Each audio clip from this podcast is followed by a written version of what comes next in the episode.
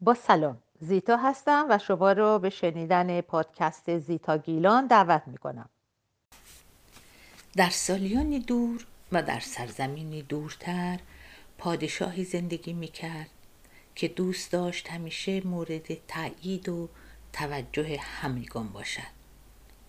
درباریان این نیاز او را برآورده می کردند و به او اطمینان می‌دادند که پادشاهی است دادگر و دانا. اما او خود زمزمه هایی میشنید از مردی دانا راستگو و آگاه به امور ستارگان و پیشگویی که مورد احترام و اطمینان مردم آن سرزمین است.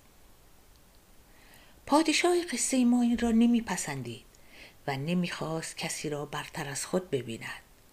پس نقشه ای می کشد که نخست شهرت و محبوبیت او و سپس خود او را از میان بردارد.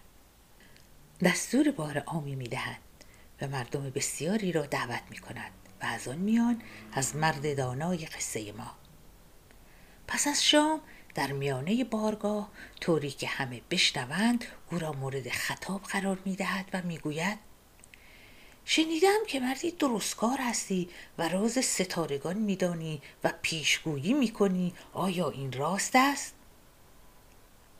مرد با صدای آرام می‌گوید بله سرور من. دوباره می‌پرسد اگر راست است و مردم فریب و دروغگو نیستی بگو در چه زمانی و مکانی خواهی مرد؟ و همزمان دسته دشنش را زیر ردا میفشرد. چون تصمیم داشت پاسخ هرچه باشد او را بکشد و به مردم بگوید دیدید که فریبکاری بیش نبود و حتی نتوانست مرگ خود را پیش بینی کند؟ مرد با صدای آرام که به جز وزیران پادشاه که بسیار نزدیک بودند گفت سرور من من نمی‌دانم در چه زمان و مکانی خواهم مرد. تنها می‌دانم که یک روز پیش از مرگ سرورم خواهد بود. پادشاه با اینکه به عالم غیب و پیشگویی باور نداشت اما ناخداگاه ترسی به او چیره می شود و فکر می کند اگر درست بگوید و زندگی من به او گره خورده باشد چه؟ پس از سکوتی سنگین می‌گوید امشب را در کاخ من بخوابید تا فردا امری از امور مملکت را با شما در میان بگذارم. مرد میپذیرد و شب را در کاخ میماند. پادشاه به مردانش می سپارد که مراقب او باشند که گزندی به او نرسد. روز بعد موضوعی پیش پا افتاده را با او در میان می‌گذارد مرد پاسخی شایسته و درخور می‌دهد پادشاه می‌گوید امشب را هم در کاخ بمانید تا فردا نتیجه رای حل پیشنهادی تو را بررسی کنید با همین ترفندها هفته ها و ماها از پیر دانا در کاخ پذیرایی و مراقبت می‌کرد که گزندی به او نرسد.